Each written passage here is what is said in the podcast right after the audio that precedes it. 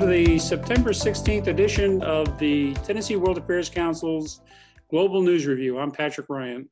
Today, Ambassador Dick Bowers, Dr. Breck Walker, and I will present the top items in global current events and give you analysis and commentary and tell you a little bit about the Tennessee World Affairs Council. Dick, Breck, uh, welcome. Good to see you. Great to be here. Thanks. And uh, Breck, just uh, a, a, a, side note here. You're you're coming to us from the uh, the hurricane lashed coast of the Florida Panhandle. How are things in uh, Panama City? Oh, fine. I'm a little bit east of uh, where most of the damage is being done, and we haven't had much wind here, but we've had plenty of rain. So uh, I, am remaining watertight though, and still have power, so I'm in good shape. Okay. And uh, Dick, you're in uh, uh, suburban Nashville. How's, how's things in your neighborhood? Things are looking a little cloudy out there if I can peek out the window. But uh, the long man just came and, and, finished his job, so I'm ready to go. Okay, well, uh, I'm, I'm glad he's done. We won't have any lawnmowers cranking up. And you're in your, you're in a cave. It looks like. Uh, uh yeah, I'm uh, I'm in the bunker. Um, okay. Printer's Alley bunker here, uh, 10 feet below ground level at, at Printer's Alley. So we, we look up at the people walking by, but it's it's an interesting neighborhood. Well, thanks uh, everyone for uh, joining us today. We're going to talk a little bit about the World Affairs Council. We'll give you a preview of a few things we have coming up. And uh, the first thing we're going to talk about is tomorrow night, um, the, the uh, famous Dr. Breck Walker will be uh, chairing a panel in our Election 2020 series on uh, the foreign policy challenges of Russia, North Korea, and Afghanistan. And as you can see, he's got a, a terrific uh, panel lined up Ambassador Christopher Hill, who was Deputy Assistant Secretary of State for near uh, for East Asian Affairs, uh, as well as having been ambassador to South Korea and uh, a half a dozen other countries. Uh, Minister Counselor Annie Pforzheimer, who was the second in command at the embassy in Kabul, Afghanistan, and went on to be the Deputy Assistant Secretary of State for Afghanistan issues and Dr. Svetlana Savranskaya, who is a expert on Russia. Uh, the three of them will be on our panel uh, tomorrow night. That's 5:30 p.m. Uh, Central Time in um, uh, in our Election 2020 series. Uh, continuing with that series, we have a, a number of other terrific uh, programs coming up. Um, we have our listing on the tnwac.org/calendar page, you can see uh, who's presenting at those things. We have, uh, again, a, a, terrific collection of uh, um, speakers in these, these panels. So check it out, uh, take a look. These are the issues that uh, informed citizens should know about before they go to vote. They should uh, probably be familiar with these things all the time. But as, as we look at voting in November, it's especially important to be up to date on what's going on in the world. And we're doing these uh, programs in connection with the October 22nd debate at Belmont University, our, our partner and host, uh, and terrific um, uh, organization to be connected with. Lastly, I'll mention uh, that we uh, just booked a couple of programs on December 9th. Uh, our World Affairs Council, in connection with several others, are going to be producing a program on the United Nations 75th anniversary with a look towards the future, what's ahead for the United Nations. Uh, we've invited uh, Ambassador Samantha Power uh, for the keynote address, and uh, we are putting together a terrific panel. So mark the calendar. December 9th, that'll be an evening program. January 28th, the um, Korean Economic Institute and the World Affairs Councils of America uh, will be uh, helping us put together a program on U.S. South Korean relations looking at uh, the relationship, the economic benefit of trade and investment, uh, especially here in Tennessee, and uh, the full uh, uh, the full range of uh, issues in the relationship. There'll be an evening program, and there'll be a small group session for business people who want to talk with the representatives of the Korean Economic Institute, the representatives of the South Korean Embassy in Washington, and the U.S. State Department. So mark that on your calendar. Uh, another terrific program coming up uh, from the World Affairs Council. so, gentlemen, um, we've got a lot, uh, a lot going on. Uh, I will remind people that uh, we are a nonprofit organization. What we do is for the public good. We're not funded by any government organization. So we would encourage you to become members. Go to tnwac.org to become a member or to make a gift. Uh, as you probably know from over time, looking at our programming, we do education outreach with high school students. We do international career panels with uh, college students. Uh, we have uh, an opportunity to take uh, students from the Academic World Quest program to Washington uh, and meet with elected representatives, think tanks, embassies, and so forth. And of course, we do community programs in person before the pandemic, and we look forward to resuming those. But in the meantime, we believe we're putting out uh, some pretty good webinars here that uh, you all are tuning into or checking out in our archive at youtube.com slash TNWAC. So, um, Dick, um, that's uh, what we've got coming up and, and what we've been up to. And um, Dick, if you want to uh, lead us through our topics today. Well, we got three uh, three topics. Pat, uh, number one is going to be TikTok outcome. So, corporate buyout of U.S. operations and the role of Trump administration in the TikTok issue. Secondly, uh, World Health Organization, and the, your title is "We Need a Better World Health Organization." Well, we'll look at that. Uh, and third, the Mediterranean. It is really a sea of troubles, and we'll dig into that. So, those are our three topics. Okay, and before we get going, uh, the question of the week, Breck, do you want to uh, share that with us? You bet. Thanks, Pat. The uh, as I say every week, uh, there is a weekly uh, quiz that you can find on the TINWAC website.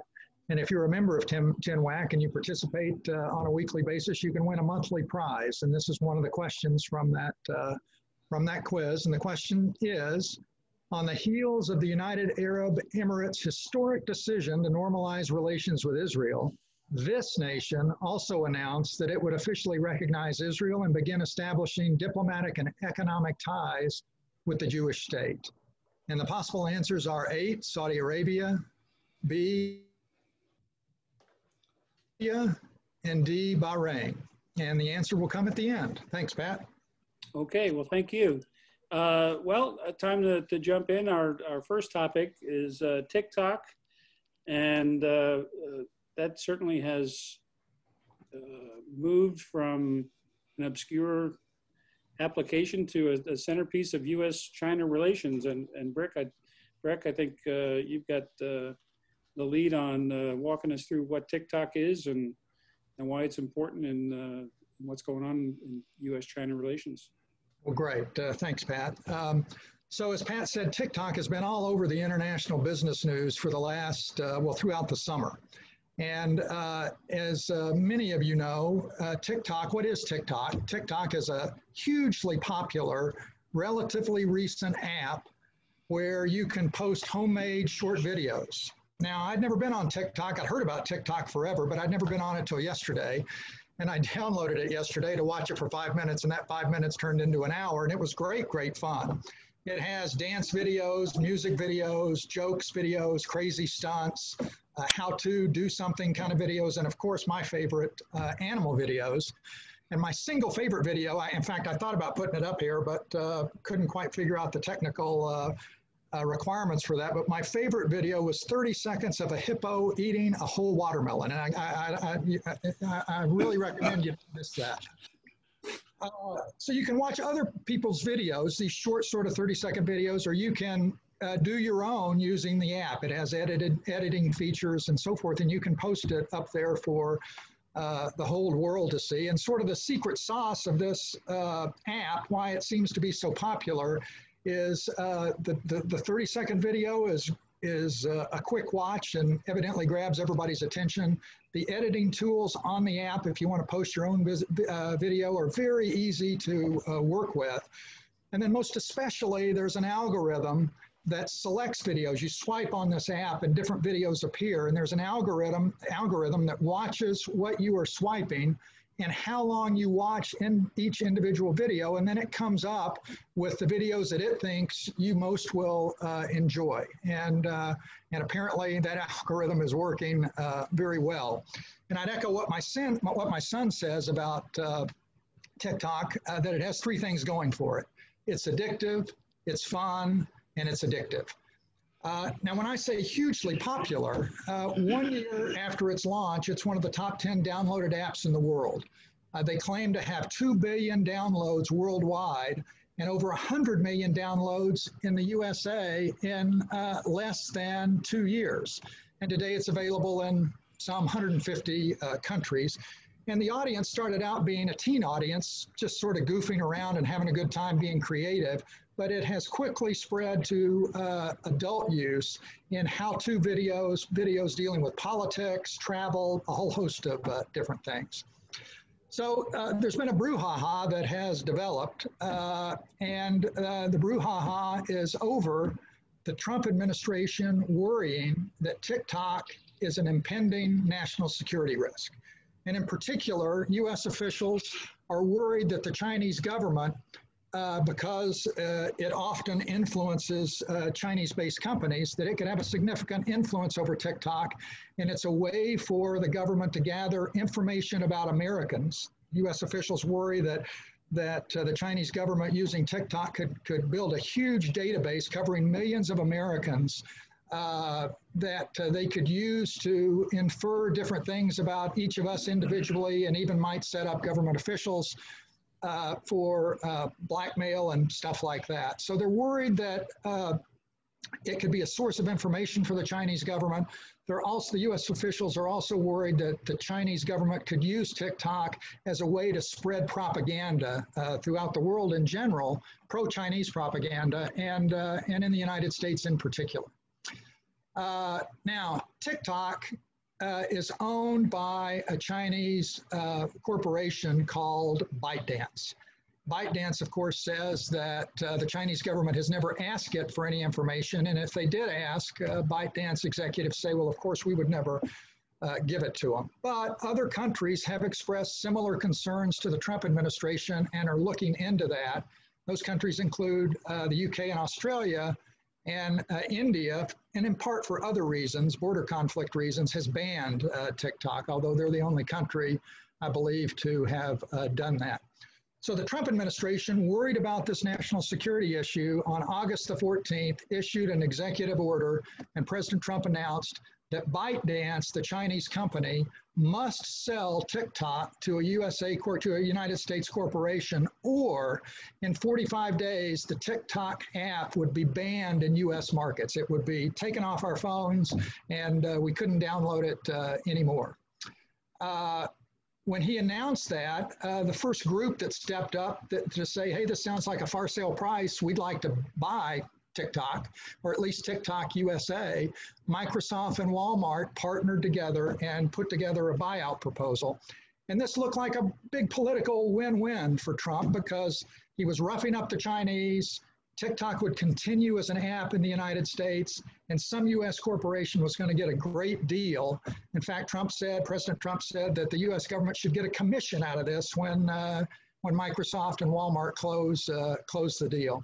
But then the Chinese government threw a little bit of a wrench into that by saying that they would need to approve any technology transfers to non-Chinese companies, which of course means this famous uh, algorithm. And, uh, and, the, and the prospect was the Chinese government was not going to approve that, of course. And so that caused Microsoft and uh, Walmart to become a little bit less interested, and it certainly caused ByteDance to uh, turn down their uh, offer. So uh, immediately ByteDance begins searching for uh, a different way out of this predicament. And they brought in Oracle. I think Oracle is a very well-known publicly traded uh, software and technology company. And uh, ByteDance got with Oracle, and Oracle has made a proposal about how to address uh, the Trump administration's security concerns without ByteDance having to uh, sell the company. This proposal was submitted to the US government to this past Monday. It was announced today that uh, the committee that looks into this uh, should have a recommendation on it by uh, Sunday or Monday of next week at the uh, latest. And then it's going to come down, it is President Trump's decision uh, at the end of the day. There haven't been a lot of details uh, let out about the Oracle proposal at this point, but in broad strokes, Oracle's going to become a minority investor in, uh, in TikTok that uh, it will become its technology partner and certify the security of the app's data, meaning that all American personal information would be, would be put on an Oracle cloud computer uh, infrastructure, and the Chinese government would not have access to that. And then as well, TikTok's promised to move their worldwide headquarters to the U.S. and they bring 20 to 25,000 uh, jobs with them when they uh, when they did that. This is again President Trump's decision, and he's got a little political risk here as to what uh, as to what he might do. So most folks are betting that he will approve this uh, transaction, even though it does leave ByteDance, the Chinese company, with majority control of TikTok.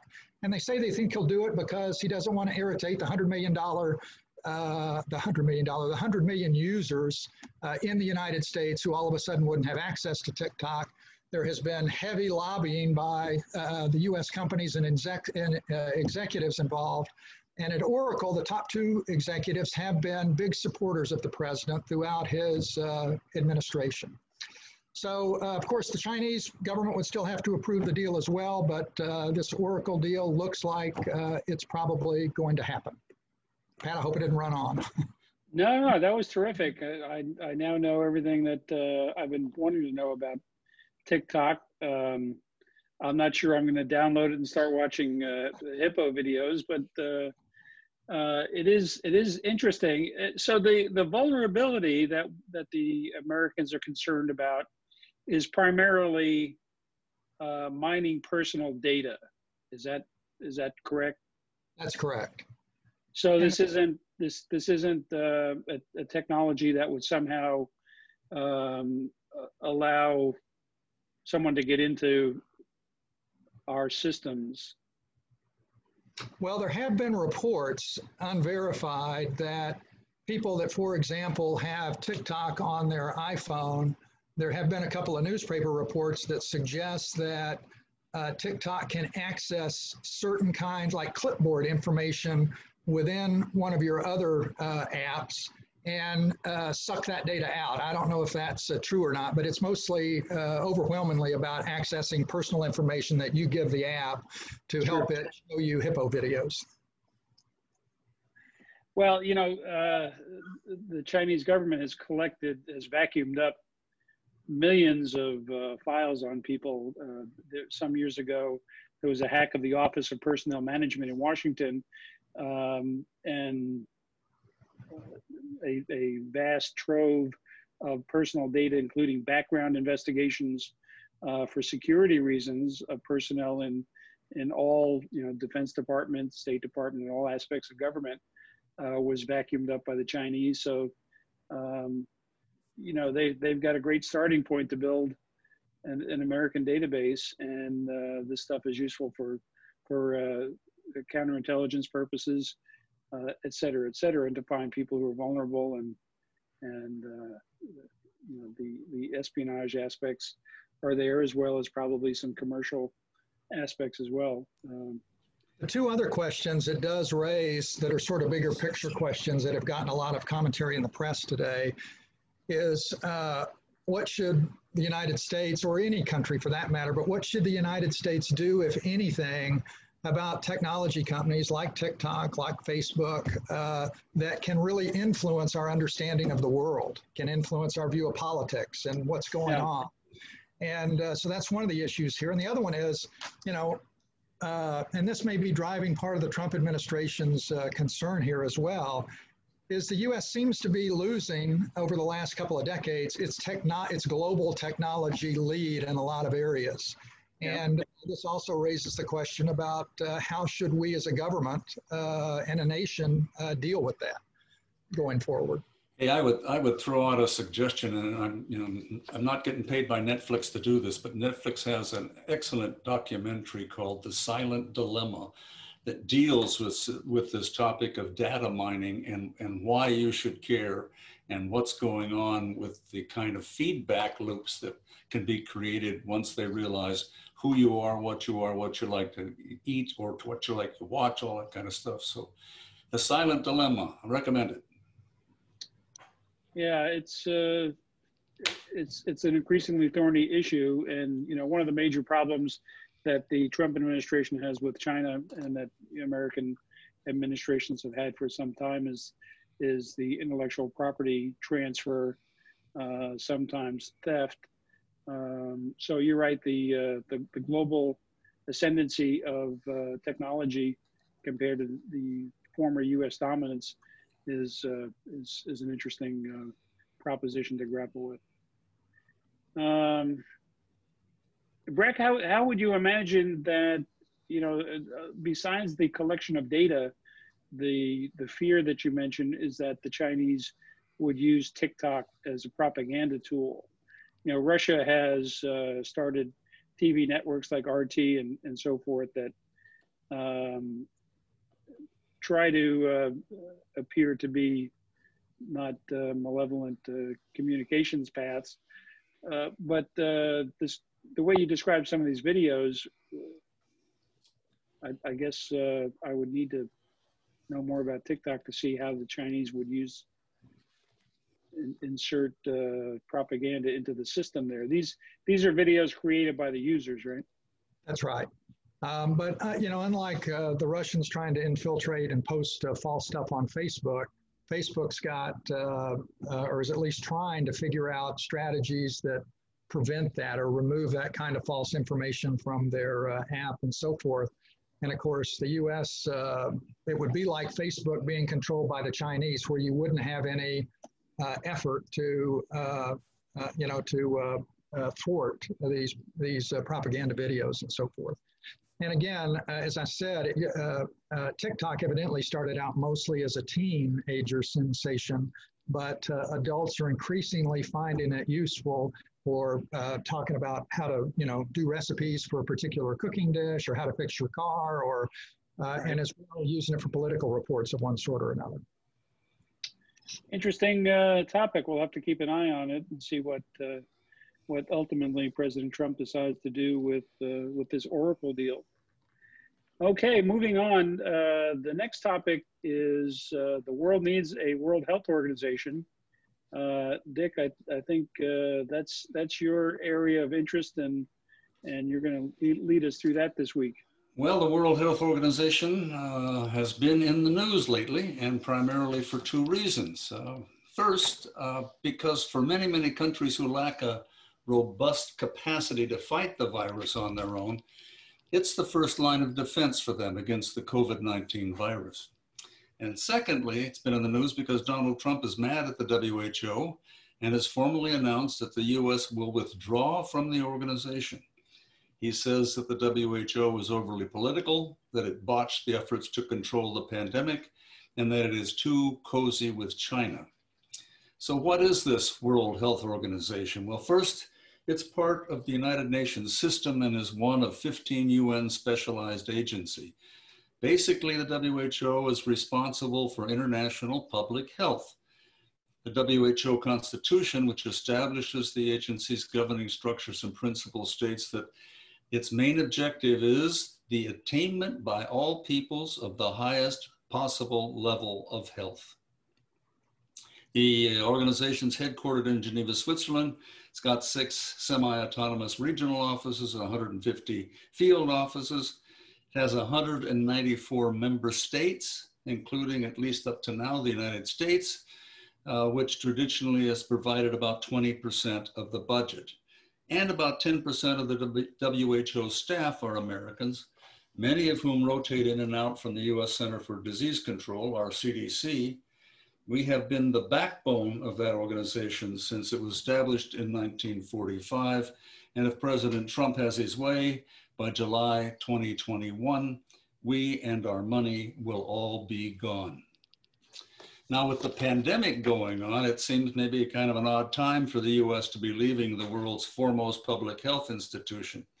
And I think that most WHO watchers think the organization has done a pretty good job in dealing with the pandemic, given the constraints built into the way it works.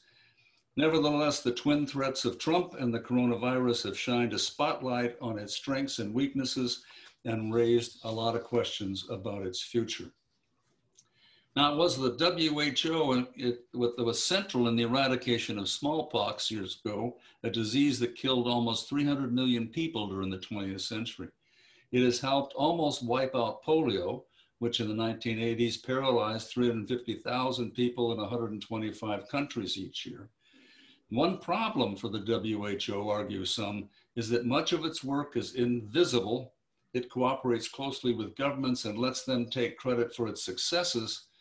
When things go wrong, of course, it makes a convenient scapegoat, as President Trump has realized.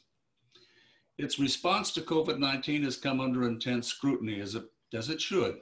And critics say that the WHO declared the COVID 19 a public health emergency far too late. That could be because China withheld information about the novel outbreak. Lately, the WHO has helped to coordinate global efforts to find treatments and vaccine for COVID-19. It's working with drug funds to develop and safeguard the supply of medicines. And it is a key player in COVAX, which is a plan to distribute 2 billion doses of COVID-19 vaccine in 2021. Last May, the World Health Organization, who is uh, WHO's decision-making forum, requested a full independent evaluation of the agency's response to the pandemic, as well as that of individual countries. And it will be published next year. But regardless of what its conclusions are, many of the WHO's weaknesses are already apparent because the agency is severely underfunded, chronically over mandated by member states, and weak by design. Joe Biden has promised that America would rejoin the WHO immediately should he win the presidency. So the bottom line, the WHO is not perfect, but it is vital and the world needs a central health organization. COVID-19 does not respect national borders. We need to resist vaccine nationalism, according to the president of the WHO, and the tendency of countries to go it alone. And we need to strengthen, not weaken, the capacities of those institutions so they can do the job of making a vaccine available to all in a sensible, rational, and effective manner. So, my vote is to keep the WHO, reform the WHO, and fix what needs fixing and let the organization get on with its job being the forum where countries cooperate on matters of health. So it's uh, out there, and we have this got to decide as a country are we going to try to go it alone, or are we going to be part of a worldwide effort to contain these issues? You know, it, it, it seems to me, uh, Dick, that um, we we jumped at we the United States, President Trump jumped out of the WHO rather ab- abruptly, uh, given the history of this organization and our involvement and the level of funding that we provide. Um, it, it, was, I won't say it was a minor irritant because there was some concern about uh, the reporting on uh, the origins of uh, COVID 19. Um, but I don't think anybody uh, was was winning gold stars for their performance and in in the early months of. Uh, but part of it, I think, Pat, is structural. I mean, the the, the WHO. Um, the head of the WHO is a, a, a physician uh, who's well and very highly respected. In fact, he was elected to his position um, in a secret ballot, which is the first time that that had happened in the history of the World Health Organization. And, and Mr. Trump personally kind of blamed him for not doing things better and, and faster. But in reality, it was the Chinese that were involved in kind of covering up and playing down when it, you know, to quote somebody else, wanted to play it down so people didn't panic, right? And um, I think I agree with you that, that the response by the Trump administration was not a measured response in which somebody would issue a, pe- per, per, a public paper saying we have the following issues with the WHO and we want we want reform. It was off off the cuff and flipping and, and we're out of here. So Yeah, I, I think the uh, the bill of goods was was that uh, the WHO was catering to Beijing's position on uh, on COVID, and and didn't uh, pursue the facts uh, as vigilantly as they should. But uh, I, I agree with you that that uh, there are better ways to deal with some decisions by some individuals within an institution than to just bail out. yeah, I mean, And, and you're right. mind. The uh, the uh, the WHO is is the Center for Disease Control for uh, dozens and dozens of countries. for the rest of the world almost, you know, unless you're an advanced country like Germany or Sweden or something of that sort, Japan. Yep. So uh, the and we have incredible influence in that organization. I mean, we, we, Yeah. we provide, you know, the largest chunk of the budget comes from us.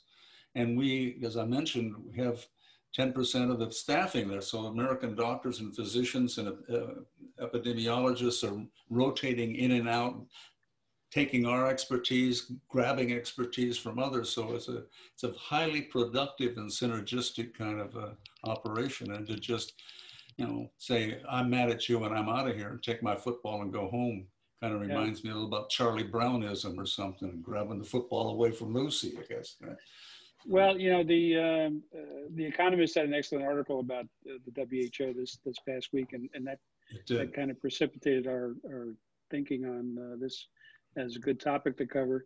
And they mentioned that the budget of the WHO, the annual budget, is two and a half billion dollars, which sounds like a lot of money, but in global healthcare, uh, they uh, they mentioned that that's the size of a health department in a typical mid-sized American city, um, and only 20% of the money that the uh, WHO gets is uh, you know uh, with without um, that doesn't contain any sort of provisions for its use that uh, the WHO can decide how to dispense that money and the rest of the money comes in drips and drabs from 3,000 organizations that uh, put uh, caveats on, on how that money is used. So Well, and a lot of this stuff, Pat, is is focused. For example, the uh, effort to eradicate polio from the from the planet.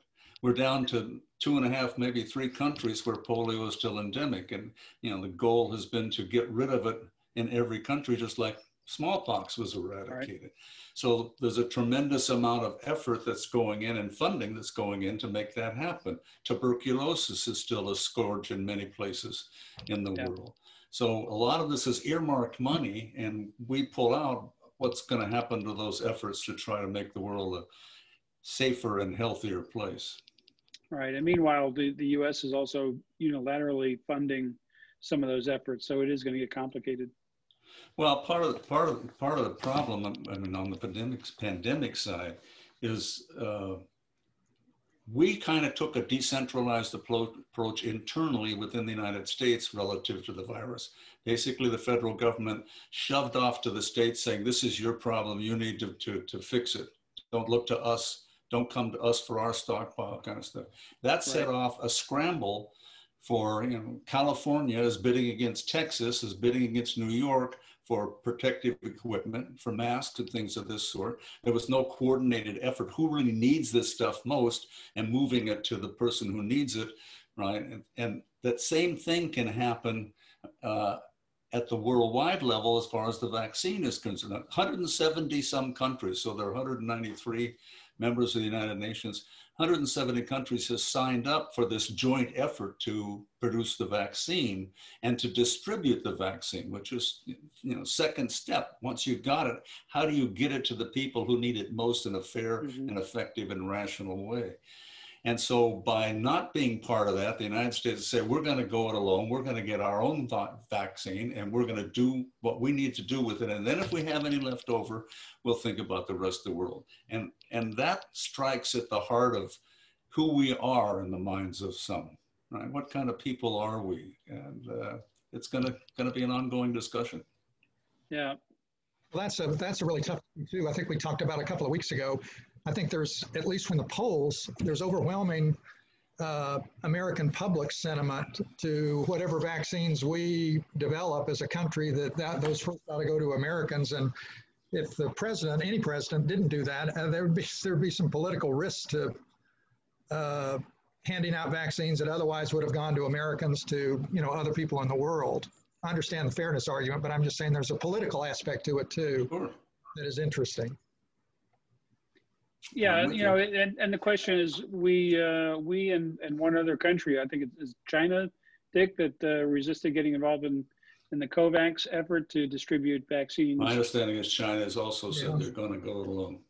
So um, we're outside the tent thinking that we're going to come up with, uh, pull the rabbit out of the hat in this vaccine uh, business. And there were efforts all, all around the world. You know, Russia said they had it, and Right. and that's that seems to have dissipated into, yeah, right. Um, but uh, somebody, you know, the, the Brits or somebody who's in COVAX or these other alignments could come up with it Yeah, and and then they're going to you know say to the United States, if if you look at this Pew Research study this week about how foreigners, uh, people overseas, look at the the United oh, States, yeah. We have cooperation with the United States is is not uh, Plummeted. What it- Plummeted, gone down. Um, go ahead, Breck. I just want to add one other thing you all mentioned, which I think is uh, exactly right, that the, the WHO serves as sort of the CDC for uh, the majority of countries across the world that don't have the resources to have their own public health department. And uh, as well, though, it seems to me the WHO serves as kind of a moral uh, whisper in the ear of developed countries with lots of resources, like the United States, that when these things happen, that we need to do the right thing. They serve as uh, sort of an organization that tries to convince those with resources to do the right thing on behalf of those without. And I think that's a valuable role You're for. absolutely, absolutely right, Rick. Yeah, it's like You the, know, this- it's like the World Food Program. Ebola, For example, right? I mean, the United States stepped up and basically, with the WHO, took the lead in trying to control the, the Ebola outbreak in Central Africa and did it successfully. If we hadn't been involved like we were, uh, who knows how that might have spread and how many thousands of people might have died. So it's all in the self-interest. you raised the question of uh, vaccine distribution, and I'll just mention Yeah. that uh, a couple of weeks ago we were involved in a two-night uh, presentation on COVID-19, and the keynote speaker on the first night was Dr. Ezekiel Emanuel, Yeah, and he he gave he gave uh, really a, a masterful presentation on uh, COVID-19, including what it's going to take to get the vaccine uh, produced and distributed. And I, I commend uh, that video uh, to anyone who has any interest in, um, Yeah. you know, what we're all interested in is when and how the vaccine is going to get uh, distributed. So You're, you're you can- right on, you- Pat. you can find that uh, on our youtube.com slash tnwac uh, channel on, on YouTube. A, a great uh, presentation. You got, got into a good discussion about, okay, so you got the, got the vaccine and you finally got enough little bottles to put it in. And then where do the billions of syringes come from that you need to And- and actually inject this thing? And so and the there's two- supply chain issues are, are incredibly complex. Yeah, yeah, he, he laid it all out. There, there are two companies that, that have the technology to produce the bottles. Um, and then there are not enough fill and finish plants. And these fill and finish plants, where they actually put the vaccine into those bottles that are hard to come by, uh, have to be a hundred times more sterile than a, a surgical ward in a, in a hospital. Uh, so this this Yeah. isn't this is not uh, flip the switch. Uh, what what is it? Operation Warp Speed. Um, there's gonna they're gonna run into some meteors along the way. You know, Pat, the one, Okay. other, the one other thing I wanted to point out real quick, if it was okay, just as an interesting fact, as you mentioned, the budget, annual budget is about 2.5 billion. And I believe this is right, that uh, the US is, represents about 20% of that budget. But uh, the UK is second, but third place in terms of the biggest contributor to the WHO is the Bill and Melinda Gates Foundation. Right. And uh, that is an indication to me of uh, there's a lot of blame about, but among developed countries about not funding this in the way that it should be funded. And uh, it's a shame the U.S. is pulling out, but it's also a shame that some of these other uh, countries with lots of resources don't see the benefit of this. Yeah, that no, that's good to uh, to make that point. And, I, and I'll mention that uh, in the news today was the passing of Bill Gates Sr. Um, Bill Gates, the Microsoft founder's father, who was uh, heavily involved in the Bill and Melinda Gates Foundation. Uh, he was a great uh, philanthropist and uh, will be missed on the scene of yeah. the uh, the foundation, I'm sure, in, in the direction that I'll, I'll, the foundation set throw in a brief plug. He was also a lifelong Rotarian, member of Rotary International. Ah. And, and those values of, you know, is it the truth and is it fair to all concerned and is it build goodwill and better friendship, those values, I think he really passed on to his son. And, you know, the Bill and Melinda Gates Foundation is really doing good in the world and doing it well. So. Yeah, well, the the Bill and Melinda Gates Foundation, as well as uh, Rotary and yeah, well, Rotary's taking the lead on the polio thing. Been, mm. Yeah, you, you, talked about polio, and uh, yeah. Rotary is uh, up there at the top of organizations that that have been instrumental in, in combating polio and, and other other endemic diseases around the, around the world. Correct. And and I'll uh, I'll, I'll, throw a plug your way, uh, Ambassador Dick Bowers, that uh, you were district governor of Rotary and led uh, half of the state of Tennessee Rotary Club. So um, you're certainly an example of the rest of us uh, for service above self. Thank you, former club president for Rotary, right? Pat, Pat. we'll, we'll, have right. Breck, we'll, have to get Breck involved. Okay, let's uh, let's move on around the world a little bit. We're going to talk about uh, the troubles in the uh, the Mediterranean, um, and we we talked a little bit about the uh, the Turks and the Greeks uh, and the collisions and what was going on in the Eastern Mediterranean.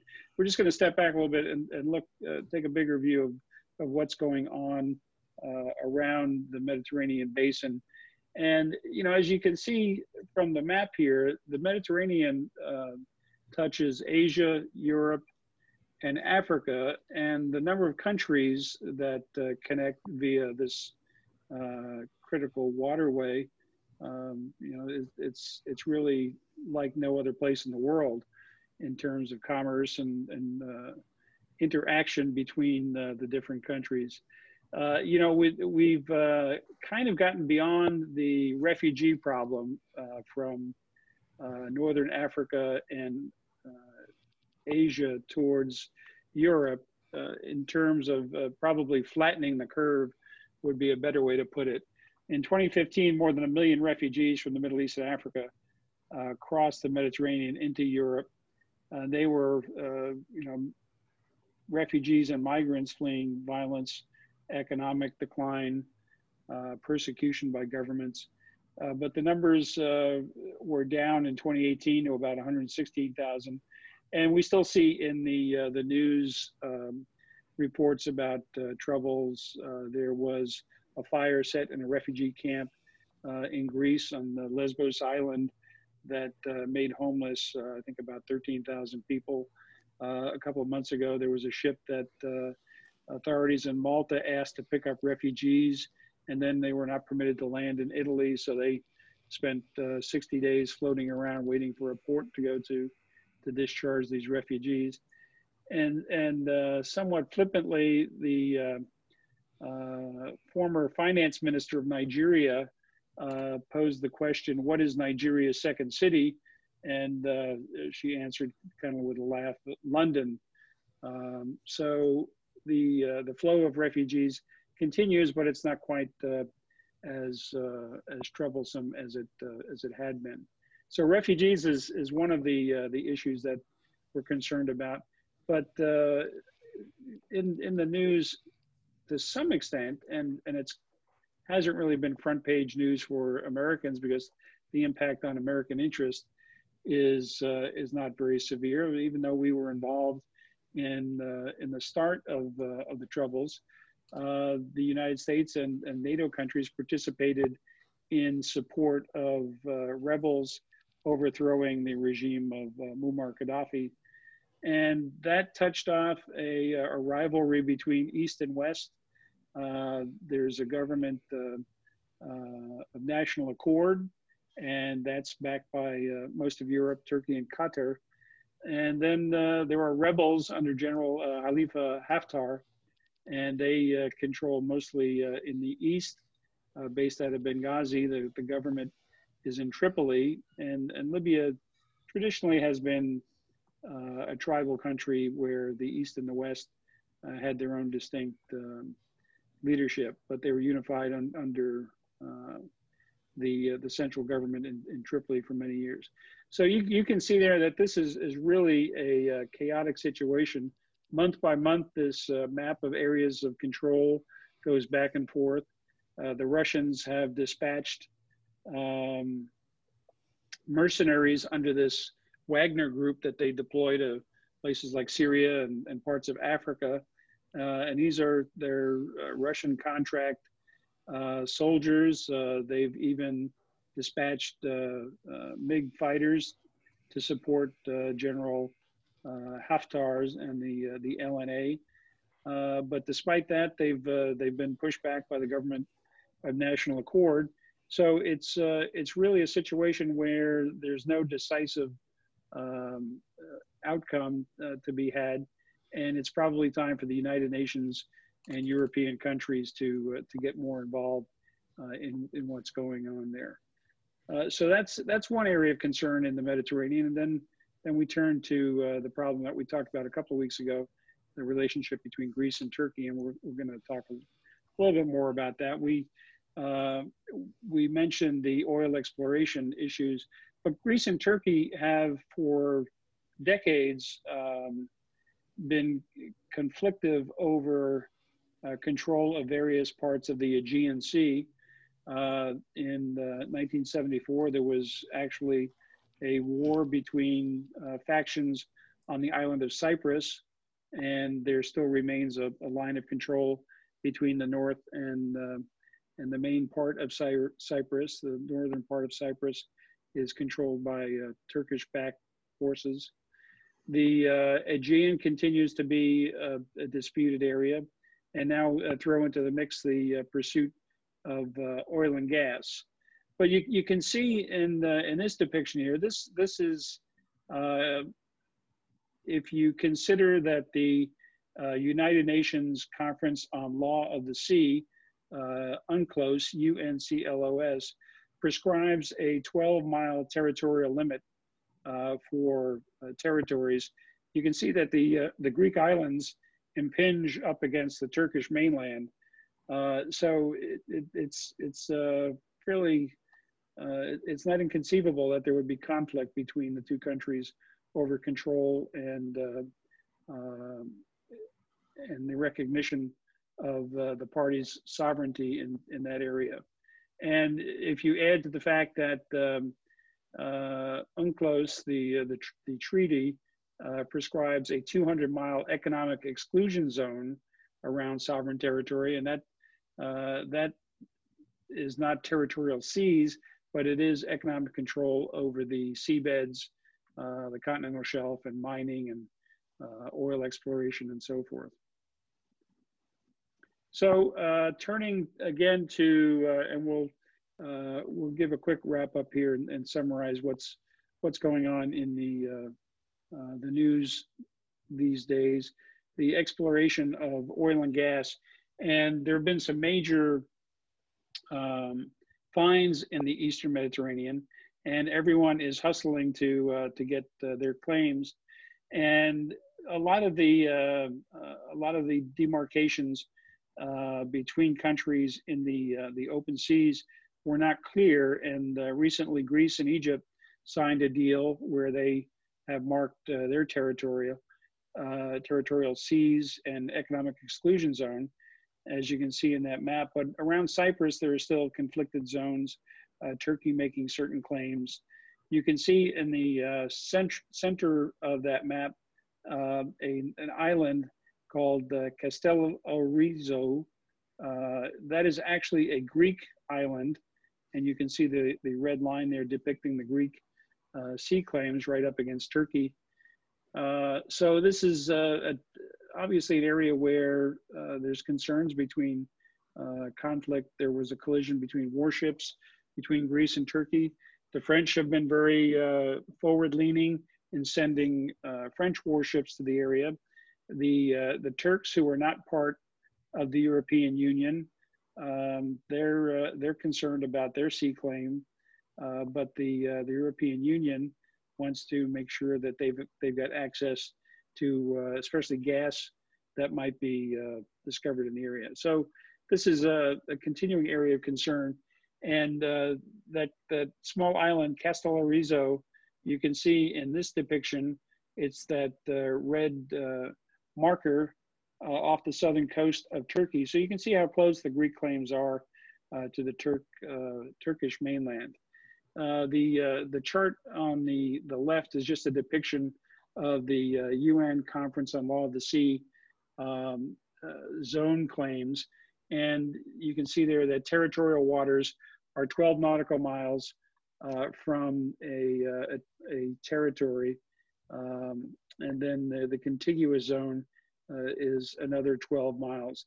So this is the area that the, the territorial waters are, are 12 nautical miles but this EEZ, the economic exclusion zone, goes out to 200 miles. So this is the area where a country has sovereign control over the seabed and so forth. It's international waters, but which means that ships can sail through there, uh, but uh, no one can send a, uh, a research ship uh, like this one into someone else's EEZ. So uh, with all these islands and claims, it's it's really a thorny issue and uh, something that we uh, hope to see a little less uh, confrontation over. I, uh, I, I hope that wasn't too tedious, but just to point out that we've got some stormy waters in the Mediterranean.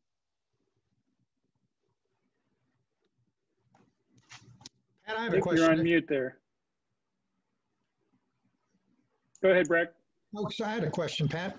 Uh, Turkey's been in the news a lot over the last uh, 12 to 24 months. Uh, and of course, it's a member of NATO, but it's been uh, acting in ways that have not been collaborative in many instances with its NATO partners, like the buying the air defense system from uh, Russia and uh, going into uh, Kurdish areas in Syria, as you just talked about, the Eastern Mediterranean. Uh, in your crystal ball, uh, does Turkey remain a member of NATO over time, or and is this sort of just uh, not something that necessarily is going to foretell the future, or is is are these antagonisms going to continue?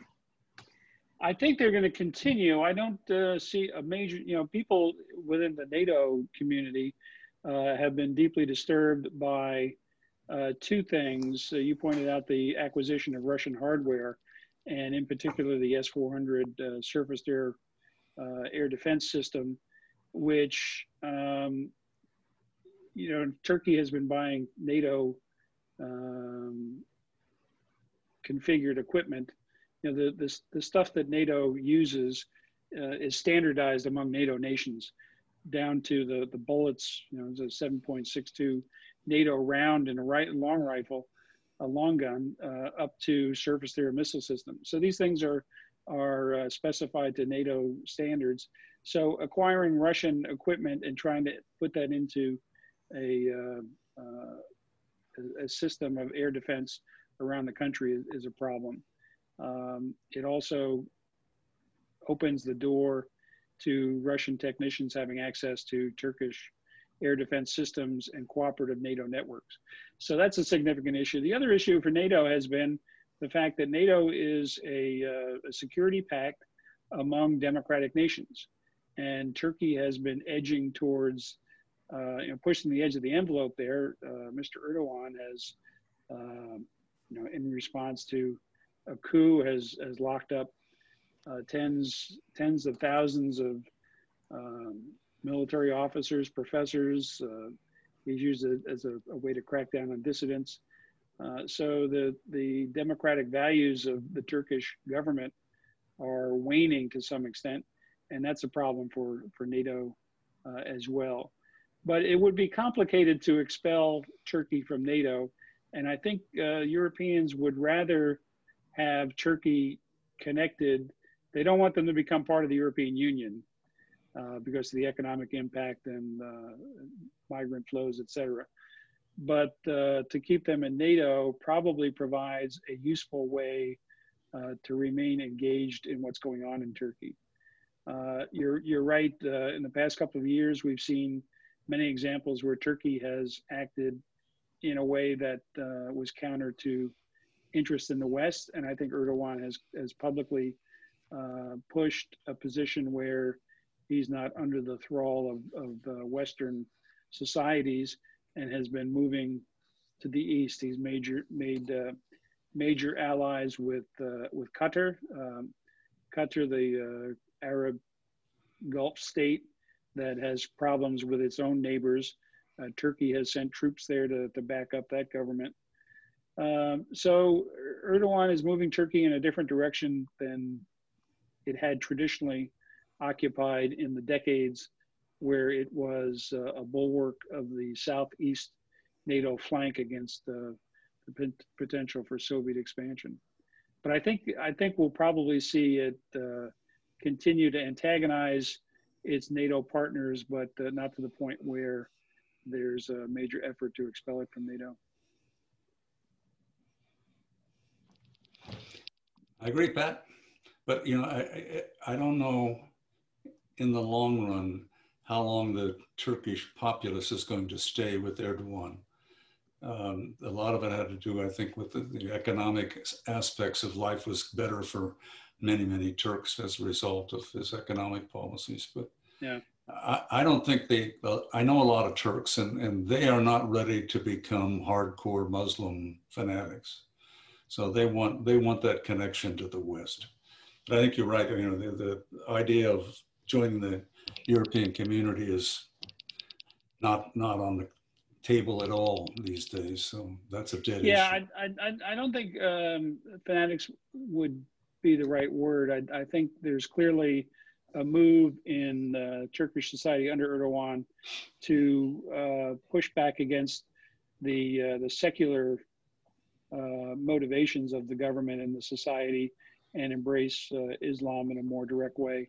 We saw that with the uh, transfer of the thousand-year-old Hagia Sophia. Basilica, the Hagia Sophia in Istanbul, which had been a secular, uh, basically a museum piece, uh, an incredible piece of uh, architecture uh, that uh, I've, I've been privileged to pay a visit to, uh, is now a mosque, and it's a, a functioning mosque 24 7.